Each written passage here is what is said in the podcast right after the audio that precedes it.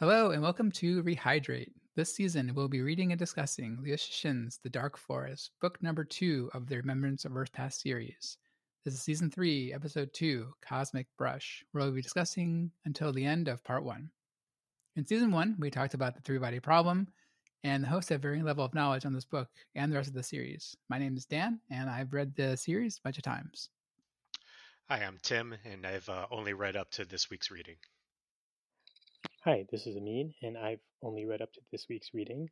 And additionally, I'm co-host of the Rehydrate Spoiler Cast with Dan. And this season, we also have a new co-host joining us. Her name is Talia, and she is also very experienced in the entire series. So if you have read the entire series and want to dive deeper, or if you, like me, don't care about spoilers, you should check out the Spoiler Cast. And I also want to mention we have another interview that I just posted on the feed with a person named Priya, and it was a great discussion. You should listen to it. And then I wanted to follow up with some notes we got from a listener who I actually did another interview series with named Frank. And he has experience reading the book in both English and Chinese. So he has some good insight into stuff that is basically doesn't translate as well or is not obvious to a listener or a reader who is reading in English. I'll put the notes, his notes into the show notes so you can look at them. But I picked out a couple that I thought were interesting.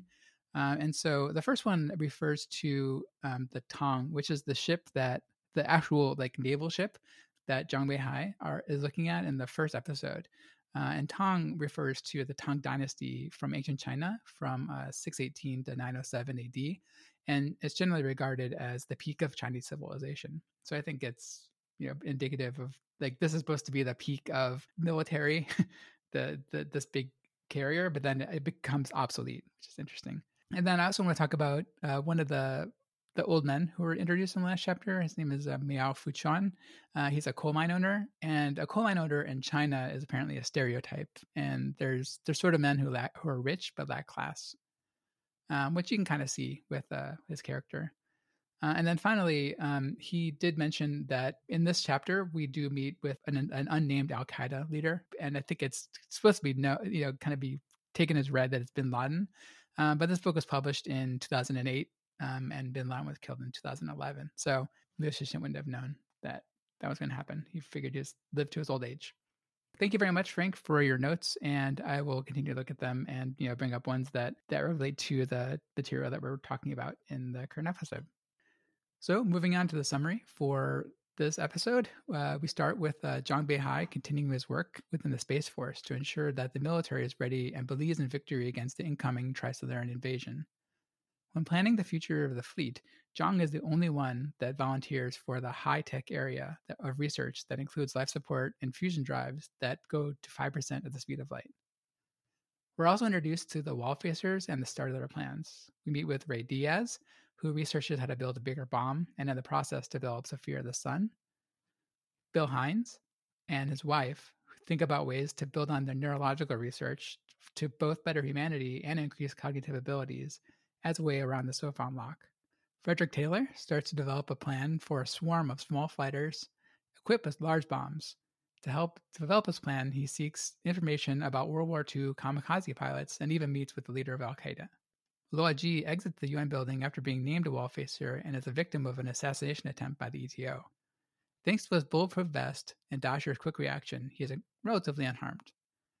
After trying to renounce his position of wallfacer, he realizes due to the nature of the program, no matter what he says, no one can really trust that he's left the program, so he eventually embraces the ability to do whatever he wants. He requests an idyllic manor in the mountains and lives a life of luxury.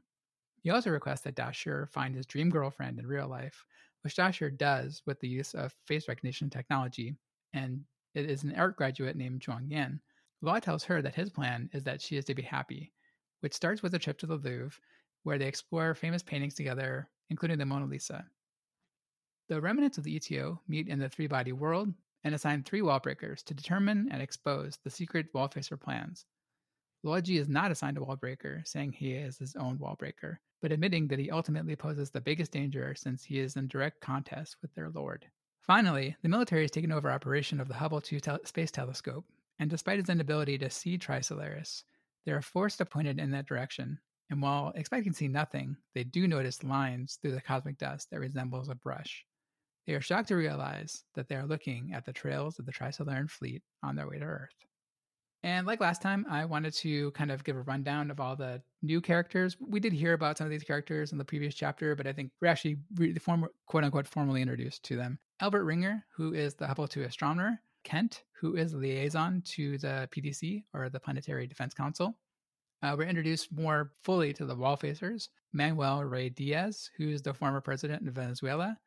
We have Bill Hines, an English neuroscientist and former president of the EU. His wife, Keiko Yamasuki, who's also a neuroscientist, and Frederick Taylor, who is the former U.S. Secretary of Defense. And we're also introduced to Zhuang Yan, who is a graduate of the Central Academy of Fine Arts. So with that long preamble out of the way, what did you guys think of these chapters? This was a bit of a ramble to me, because the way he writes this is one gigantic chapter. Yeah. I wish he would break it up a bit. You know, I'm not sure what the reason is for why not chapter breaks and why is it one enormous passage. I agree. As a person who has to write these summaries, it's very difficult.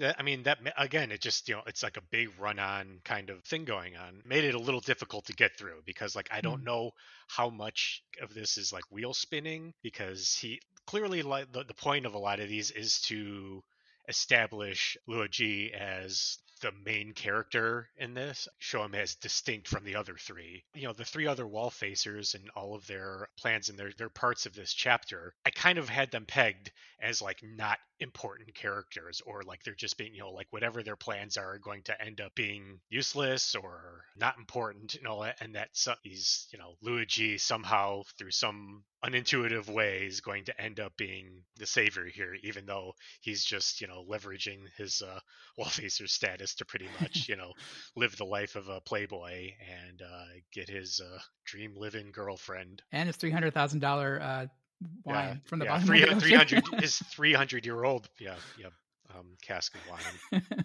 So, I mean, that seems to be the whole point of these, is that it just the other characters don't seem that important, or if it seems like a bunch of I don't know, fake out red herring, because he obviously focuses so much time on him and his inner monologue and inner life that it's hard to not take this as this is the important character. The rest of them won't be that important, even though he's trying to concoct some kind of out of left field way for the Trisolarans to be defeated. Or I mean, I don't think he's even trying to concoct anything, right? I think he's just given up and says, I'm not going to do anything. I don't know what to do. This is not going to do it. So I'm just going to take advantage when I can. Right. And that by sheer happenstance or something like that, for whatever reason, he becomes, an important character or concocts a plan or is important to the story, going to come out of left field. That's my prediction anyway. I mean, I think that's also established by the fact that the ETO is trying to kill him, Yeah. They try to assassinate him. And then the ETO guy who met him in the hospital, I think he confirms that too, that he's supposed to be the most dangerous guy. I think he says something like that.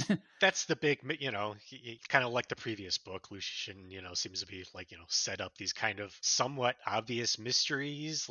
He's just kind of saying out, this is what the hook is. You're not supposed to know why he is, but kind of plain as day that he's going to be the most important character. As far as the other wall facers are concerned, my big question throughout all this is why. If the whole point of the wall facers is that they're not supposed to divulge their plans and concoct these in secrets, why they constantly talking about their plans and their I don't know, is that did I miss something, or did that come off as strange to you, Amin? Or I was confused by that too. And I think the whole point about the other wall facers, I agree with you, Tim.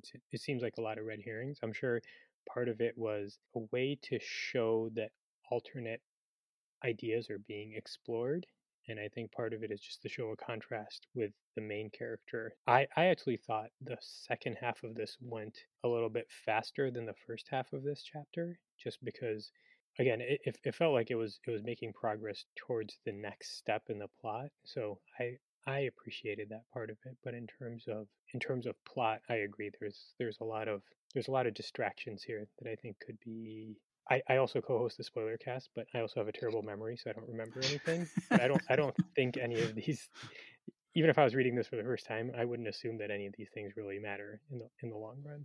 Yeah, I mean, Luo Ji seems to be like, he's like a JRPG protagonist or something at this point, that he's supposed to be special. Like, you're supposed to think of him as special or something, but you don't know why. Like, he's like Neo in the Matrix or something. He's a chosen one or something for, you know, that's what I'm getting out of this. But like, why, you don't know, because they, you know, he obviously goes out of his way to show that, like, he's not serious. He obviously doesn't care. Yeah, and I think in terms of building tension, I think had all the wall facers been written equally, I think that would have been, you wouldn't have known which character to follow, air quotes, but to follow. But here, because we were introduced to him first, I can easily disregard what the other three are up to, because I know that ultimately doesn't matter because they're not the main character.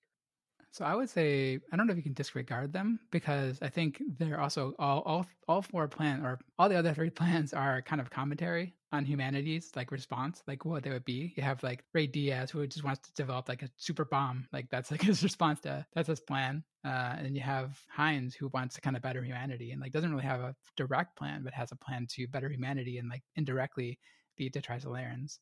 And then you have Taylor's plan, which I don't really fully understand what he's trying to do here, based off of these chapters. But you know, he's meeting with Al Qaeda, he's meeting with people who know about kamikazes, thinking about that you need an enemy to hate. So, and then he's also talking about also using Rey Diaz's bombs.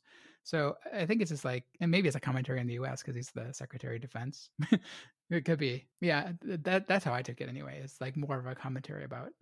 Well, right. I mean, but in terms of the plot, we know that those aren't going to be what we actually focus on as we move forward. I don't know if you can make that assumption. I'm going to make that assumption.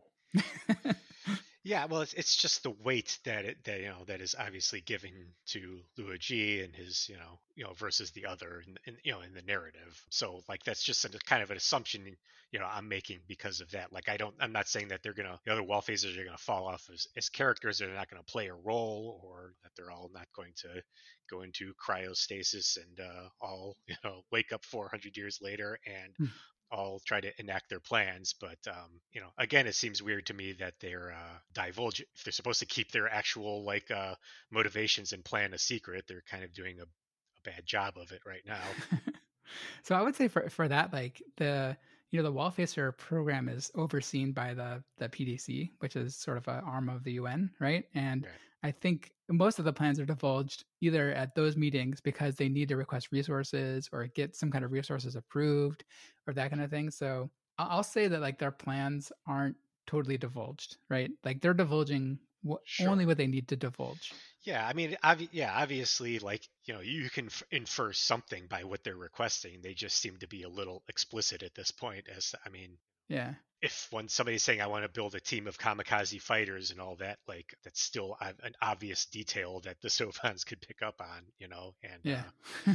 And again, maybe he has some sort of like a 11th dimensional chess reason for doing this, and that it's not actually the real reason. You know, it's not like he's just planning to kamikaze the Trisolaran fleet. You know, maybe obviously it's such a strange situation too, because it's how do you plan for something 400 years out? So right. Like, maybe this is just the first step in a long, long series of steps and plans, and at the other end of it is something completely different than what was first conceived. Yeah, it's just odd that there's just so much talk about it. The way he shows them just kind of explicitly saying what they're thinking in a lot of ways seem weird. So given what you guys know about the plans so far, Diaz wants to build a big bomb, Hines wants to build a big swarm of ships with bombs also, and Taylor wants to Hines wants to improve humanity's cognitive abilities, and Taylor wants to build a swarm of ships. Like, which of those do you think has the best chance of working?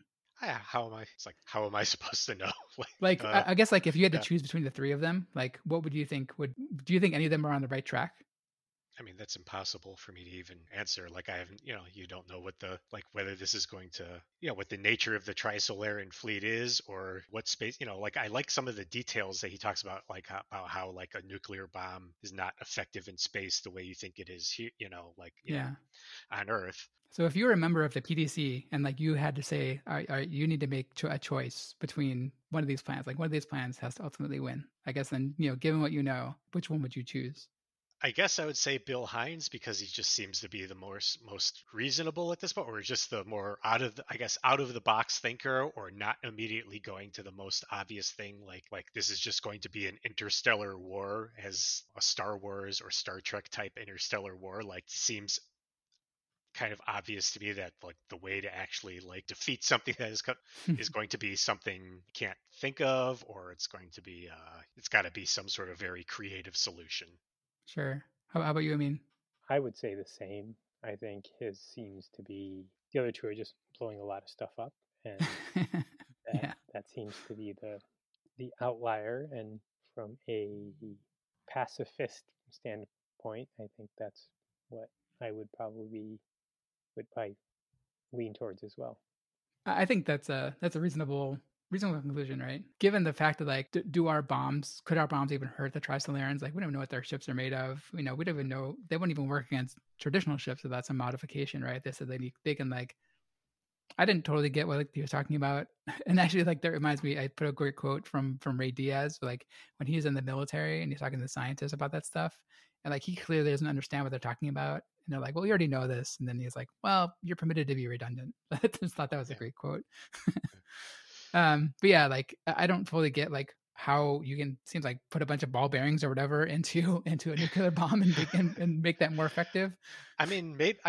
Possibly. That seems more, obviously there's no air in space, so you can't have a pressurized shockwave or something like that. So, if I was even going to start to think about how to defeat a fleet that is beelining towards Earth using some sort of weaponry or a shield or some way to actually destroy the ships, it's hard to think that you're going to just point something at them and shoot them unless you have the technology for some sort of beam array or something like that, so if you're going to think about some sort of kinetic weaponry, is it going to have to be something you're going to cause so much space debris or micrometeorites or something like that, and you're just going to flood space or something, or the area around your planet with, they'll have to pass through it, and something that would disrupt tronics, or they say that at a certain speed in space, even little a pebble could punch through a hole of something. So I don't know. I know people, this is kind of unrelated but kind of related,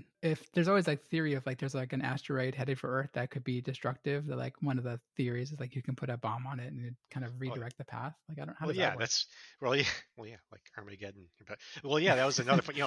Maybe this the way to defeat a fleet wouldn't be you'd have to know, given how space travel is, or at least how we understand space travel, is that it's kind of hard to actually change direction.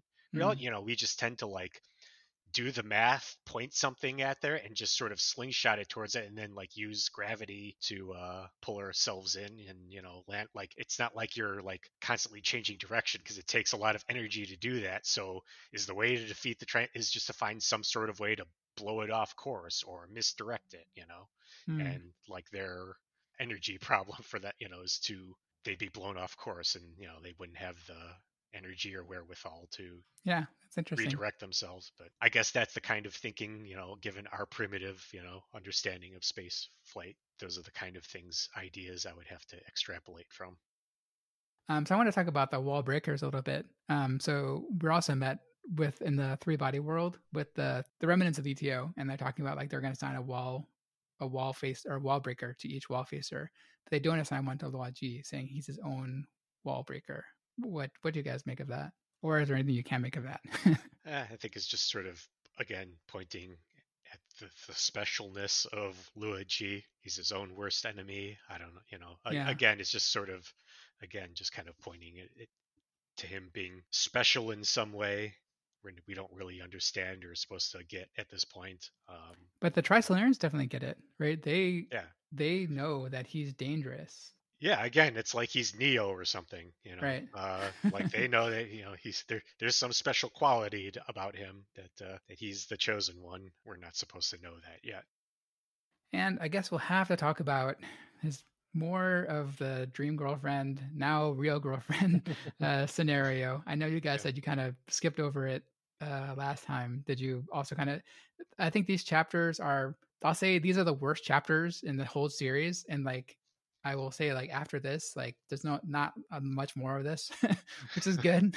Like, we're kind of finally, like, this is as bad as it gets. But there is some interesting information there. One of the things that really stuck out to me was when they're on top of the mountain and Zhuang Yan is talking about the Trisolarans coming here. And she says, you know, why can't we just give them a pot of land and live together? Luo Ji is kind of shocked, not shocked, but, you know, he thinks of like, all right, well, Sophon's heard you, and maybe even the high precepts of the Trisolaran heard you. And he says, I'm thinking that the person who might actually have a chance of saving the world is you. I want to talk about both things. Like, did you guys read these chapters or kind of skip over them? And then also, no, do you think, I read them. Okay. Yeah. And do you think like hers is kind of the key to his eventual plan? Yeah, possibly. I think they are kind of setting her up again, like the way Luo Ji is, you know, special in some way. Yeah, she's the female counterpart to him, like she's Princess Zelda or something in this scenario, and that, you know, she has the power of love or the power of her positive thinking. I mean, she does kind of have the somewhat kind of creative idea of, you know, people developing a language through facial expressions as a way of outwitting the, you know, Trisolarans. And that's something that the Sophons can't detect, and that they might have, you know, develop a way of communication. Again, I think they might be setting her up as a vector for some creative out-of-the-box solution that will have nothing to do with conventional space warfare. Yeah, I think the unspoken language thing is really interesting. And then... showing that as giving the example of the Mona Lisa, I think is also really interesting how people kind of interpret that painting in a million different ways just based on her slight smile, right? Right. So I thought, yeah, I thought that was a pretty interesting way to put it, even though the scenario of them getting there was kind of ridiculous. But how about you? I mean, did you read it or kind of skip over this one? I skimmed over those parts, but I agreed about the Mona Lisa being good. I don't know. Foreshadowing or whatever, or an example of what they were going to do. So, but yeah, I kind of skimmed over a lot of that. I guess I'll find out in the spoiler cast, but I'm curious whether or not this is actually the end of it, or if there is some kind of return, because I'm not looking forward to that. Yeah. So like I said, that I'm not saying, I don't want to say too much about the plot, but this is as cringy as it gets, right? So, like, yeah, the first time I read it and every time after that I read it, it's like, oh man, what this like, you know, nerdy playboy guy kind of envisions his dream lover and then like gets that girl who happens to match his complete description, and then just falls in love with her immediately because he dreamed about her. So not good. Again, you know, we talked about him in like the author Liu Cixin, you know, and kind of like, you know, made comparisons, you know, to him and to like Michael Crichton and authors like that are good at like writing characters as like, you know, fulfilling a certain like role. Here's the astrophysicist, here's the biologist, you know, as like representatives of a certain scientific mindset. Like Crichton, he's like clumsier at trying to like portray these, you know, more, I don't know, well-rounded kind of artsier characters. I think this is him kind of attempting to do that, you know, and trying to subvert your expectations as like a hard sci-fi author that he's going to have a hard sci-fi solution. And he's trying to maybe show his softer side here, that like the way we're going to beat the Trisolarans isn't through hard science and warfare, but the creative theater kids or something, you know? But he's just a little clumsier at portraying those types of people and that type of thought process. Yeah, I think it's really good about, I mean, to me, like this book especially is like really good at talking about how society reacts to such a existential crisis, right? And like how society would, it's kind of reasonable, like how it would kind of break down. I mean, it's kind of fantastical, obviously, that we would develop a wall-facer program, but it seems reasonable enough, right? And he's obviously really good about talking about scientific concepts, like really either realistic ones or kind of just a little bit above reality ones, like the Sophon stuff, where it's still it's still plausible. But yeah, the character, yeah. I think that's a common complaint about his writing, is that the characters aren't really characters, where in the last book, The Long Way to Small Planet, like it was all about the characters and like basically not that much about the science. It was like almost like a complete opposite. So it's interesting that we did that kind of big difference in style there. Yeah, it is almost an inversion, author's relative strengths. Yeah, I mean, I'm sure like, you know, Becky Chambers can and does. I mean, like she did bring up some interesting concepts, you know, like the algae powering the ships and that kind of stuff, but we never really hear anything about like the technical details about how that works. And I was kind of expecting it, right? Yeah. And we never got it, because like maybe I'm just coming from this series where I wanted to hear more about like the technical details about that stuff. Yeah, well, it's a different type of sci-fi where it's like it's skipping all those details and then more concerned with the kind of society that creates, or the kind of cool space society and the adventures that you can have within because of all of this stuff, as opposed to getting deep in the weeds about the actual like details, scientific details. Yeah, I mean, here Liu Cixin is good at like you said, divulging these like details about how a nuclear bomb doesn't work quite as well in space, or the Sophons, which the Sophons seem fantastical, but it is something extrapolated from quantum theory or quantum physics, to the point where that stuff seems like magic to us because we don't fully understand it, but we can imagine extrapolating what that math means into something that seems almost magical to us might be perfectly scientific, sure, or within the realm of reality, like unfolding a proton. I don't know. I also want to talk a little bit about Dasher's character. So we find out that he has leukemia from his operation against the ETO from last book, and he's going to move on towards kind of hope in the future. He's going to hibernate and hope in the future that leukemia is cured. And he also maybe misuses police resources, but maybe doesn't, because it's that's quote unquote part of the plan to find Zhuang Yan. Yeah. Any thoughts on Dasher's character here? Does this make you guys like? I mean, I know like we had some discussions before about me liking Dasher, and this is this is part of it too. He does a lot of cool stuff. He's saving Luo Ji in the beginning. He's like the most competent. So I guess like, are you? And then we also find out when he goes to visit his son in prison, right? His son is already in jail for scamming the old guys out of their money. So I guess like, how do you guys think about his character? I think he's supposed to be kind of the everyman's perspective of all of this, in a way, because he's not a scientist. He's just a smart but down to earth cop, and he's the only like through line to the last book. We haven't. I mean, other than the brief thing with Yu and Ji at the beginning, we don't. None of those characters have really returned in any real way. Mm-hmm. So yeah, I don't know. I think he's the author's just kind of. Like I'm expecting Dasher to somehow be there at the end, or somehow be like he's gonna be the only character in the next book to like to carry through all three or something. Right. Could be. Like that, like he's the author's like pet character, or like Well, we also briefly see Dingy on TV talking about the Sophon strikes, and apparently he is outside, like he is the Cixin's like pet character. He's like he shows up in other books as well. Oh really? Yeah, I haven't read the other books, but yeah, apparently he does show up in the Cixin universe or whatever it's called. Yeah, I thought Dasher was less bothersome. He's less bothersome in this book so far than he was in the last book, and I think he'd given up some of that pseudo hard-boiled detective type of talk and all that kind of thing, and he's just a detective and a cop and whatever. So he is more multidimensional, and I think that makes him less comically annoying to me, anyway. Comically annoying. Oh, so I also wanted to talk about we talked about the Wallfacer plans and like which ones we thought we had the best chance of working.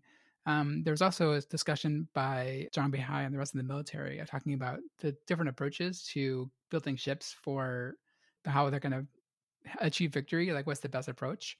So they talk about three approaches: low tech, mid tech, and high tech, and they all go to different degrees of speed. So low tech goes 800 kilometers per second, has no life support. Mid tech goes 4,800 kilometers per second and has partial life support. And high tech goes 16,000 kilometers per second, or 5% the speed of light, and has full life support.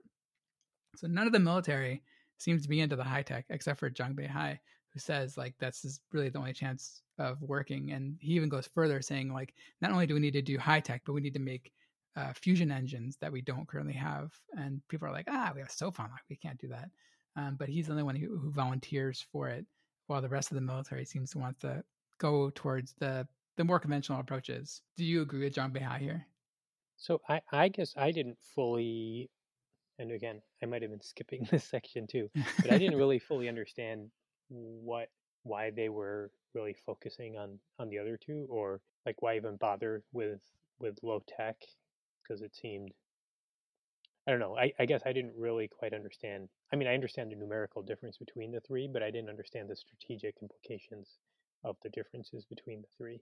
I don't quite get why they're so calibrated to these specific numbers, or how they settled on that. I mean, it seems to me that if high tech is possible for humans to achieve, in the time that would have the, like whatever other beneficial technologies might spin out of that research, like it would at least expand the possibility space that we would, be able to develop something useful against the Trisolarans, but I guess it's just a matter of resource allocation. Is it worth it to go after that, to go after the high tech, even though it might not yield anything and you might have just wasted a bunch of efforts and research when you, I guess you could have been just kind of like, again, like trudging along and building a series of, space mines or something, low tech space mines, and just, like planting them throughout the space around Earth or something, I don't.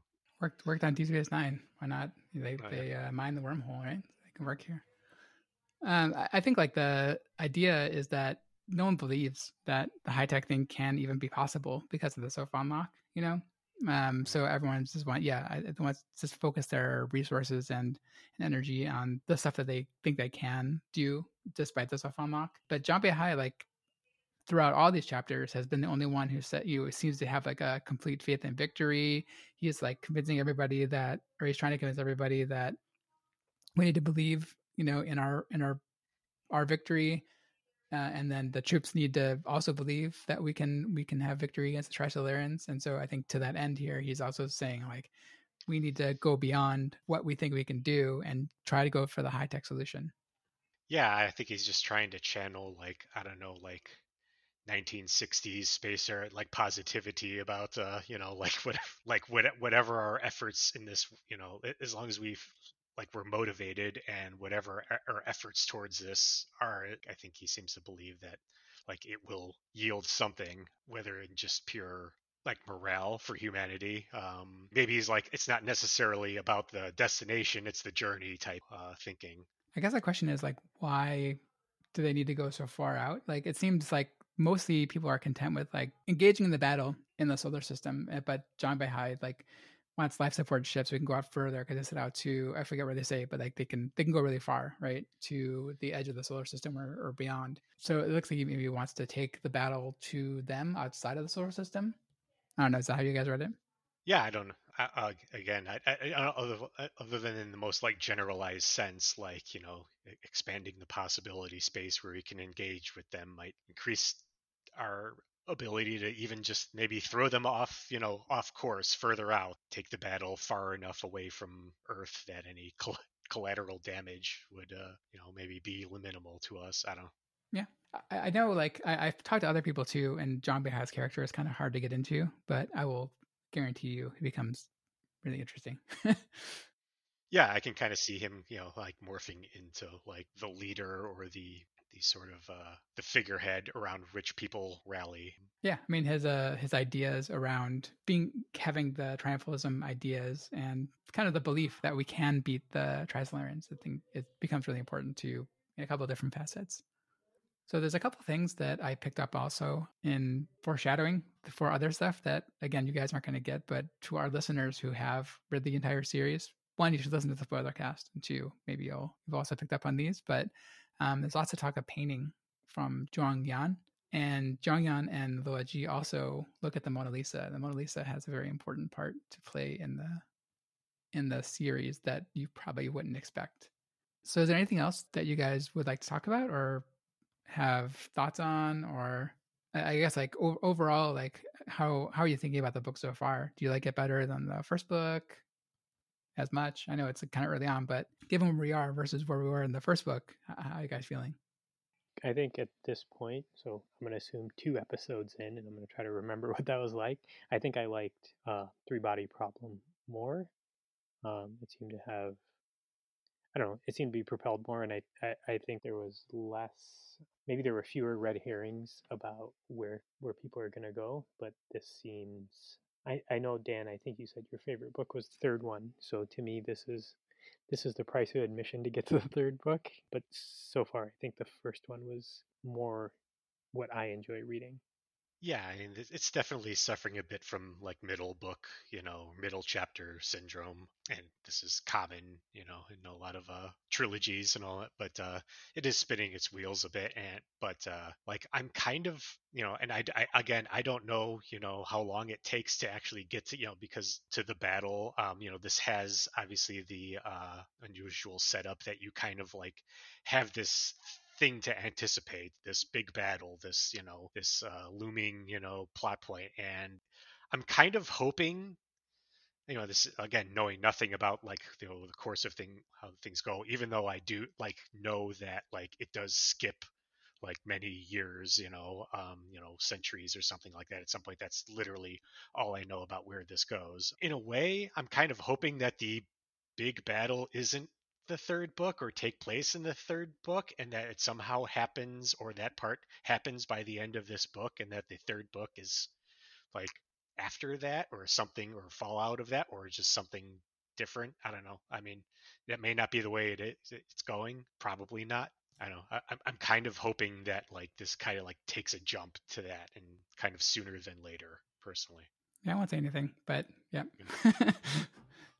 So how about the thing I think I like about this book? I kind of go back and forth about. I mean, third book's definitely my favorite of all of them, and that's every single person I've talked to on the interview series, and most people I've talked to they're talking about this series, the third book's always their favorite. But I kind of go back and forth on the first book being my which one I like better, the first or the second book. I think I don't know, maybe on every read's different, but in this current read, I think I like the second book better than the first one, only because the scope is expanded so much from the first one, where the scope basically for the first one was just kind of following Wang Miao and, his trying to figure out the mystery. And, it blows up, when we figure out, it's always the Trisolarans and the ETO, and there's all this other cool stuff, but it's basically seen through his eyes, right? Where this one is there's a lot more things going on simultaneously. And maybe like you said, Luo Ji is kind of more focused on as the main character. But we have plenty of perspectives from other people at the same time. So I think that's why I enjoy this. And then plus it's not just Wang Miao reacting to it. It's all of society reacting to it, and the government's reacting to it. And I like those kind of stories where they kind of talk about the world. I think we talked about it last time where The Leftovers talks about how the world changes when this event happens. And so this is kind of expanding on that even more. Yeah, it's kind of, it's playing to his strengths in that, it is a bit more interesting with the scope pulled out a bit and a bit more of a, ensemble cast, as opposed to an interesting character. But, and then to his, his weakness and just kind of focus on Luo Ji and his, special girlfriend. Yeah. It's kind of his strengths and his weaknesses are both on display here, but, at least we're getting some of that more pulled back and ensemble perspective of this, whereas the first book didn't have anything quite as cringy as Luo Ji, but it was still kind of following kind of somewhat dry characters, Wang Miao for most of it. Yeah, definitely. And I'll say, I think I said it before, but we don't see Wang Miao again. He is gone. It's pretty weird. Yeah, I was surprised by that. He was or I guess, I wasn't sure whether he shows up again or something like that, or he cycles back to becoming a main character again. But yeah, if he's just not there, he's mentioned in passing a couple times. Yeah, I think he's mentioned in passing in one of these chapters. I think Dasher mentions. He mentions them somehow, talking about some scientist he used to know, or smart person he used to know, or something like that. So I think that's him. Frank from the show had thought he was maybe talking about Dingy, but I think he's talking about Wang Miao, but it could be either one. Yeah, he played his part, and I mean, it's kind of a sign that the author is more invested in the wider scope of the story than individual characters and the readers' like investment in individual characters.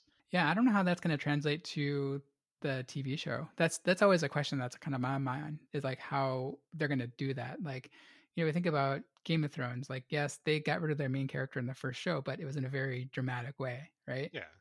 But this one is like, well, it's not there anymore. Yeah, I mean, that was a hook, right. In Game of Thrones, him, like, that was supposed to be something that subverted your expectations and actually drew you into this. It's like, right, and drove the plot, right? Like, all the events happened because of that. Right. Yeah. And it's supposed to, yes, if you were most people, if they really were invested in that character, were maybe bummed for a little bit, but I think they, they got over it because it was such a surprise and, a bold move. So it's like, oh, this series is not going to be what I expected it to be. Right. So I'm going to root for Robb Stark now, because he'll do it. Yeah. Right. But yeah, I mean, just kind of like dropping a character like that is, I mean, it's if you're kind of invested in, a through line throughout all of these, it makes it kind of hard to, like, I can see a lot of people just like, kind of liking the first book and then picking this one up and just saying, well, what the hell is this? And putting it down. Yeah. Whereas Wang Miao, but then again, Wang Miao wasn't that as heartwarming a character. Like, even like, for as cringy as Luo Ji is and Zhuang Yan, like he still has more personality than anybody else in the book, in the series so far, in a sense, just because he's kind of a lazy gadabout, and he's really funny in these chapters too. yeah, like the wine thing. Like I can, right. Like I can see that translating to becoming kind of a. An endearing character if played well in a TV, if the writers actually like flesh him out, becoming kind of an endearing character in a TV show adaptation or something like that. If you got like a character, you'd have to get maybe something of a charismatic actor for him to as well. But yeah, it's also interesting that the Yewenjie doesn't also show up that much. I mean, she shows up at the very beginning of this book, but she was maybe the main character of the last book. It's kind of a tie between her and Wang Miao, but yeah, neither of them really show up in this book so far. Maybe the most important. I mean, she doesn't get nearly as much screen time as Wang Miao in the first book, I think. But certainly, kind of the catalyst, I think, for all of this. But it's interesting that. But I think that's her role, was just to be kind of that catalyst. Thanks for listening. Please check out rehydrate.space for all release episodes, reading list, pronunciation guide, and any news about the podcast coming up. Be on the lookout for our new series called Unfathomable. That should be coming out soon. That is talking about music-related concepts, so that should be good. And leave any comments or by emailing us at rehydrate@fastmail.com or on Twitter @RehydratePod. And please join us next time for episode 3, The Spell. We're covering all of part 2 of The Dark Forest by Liu Cixin.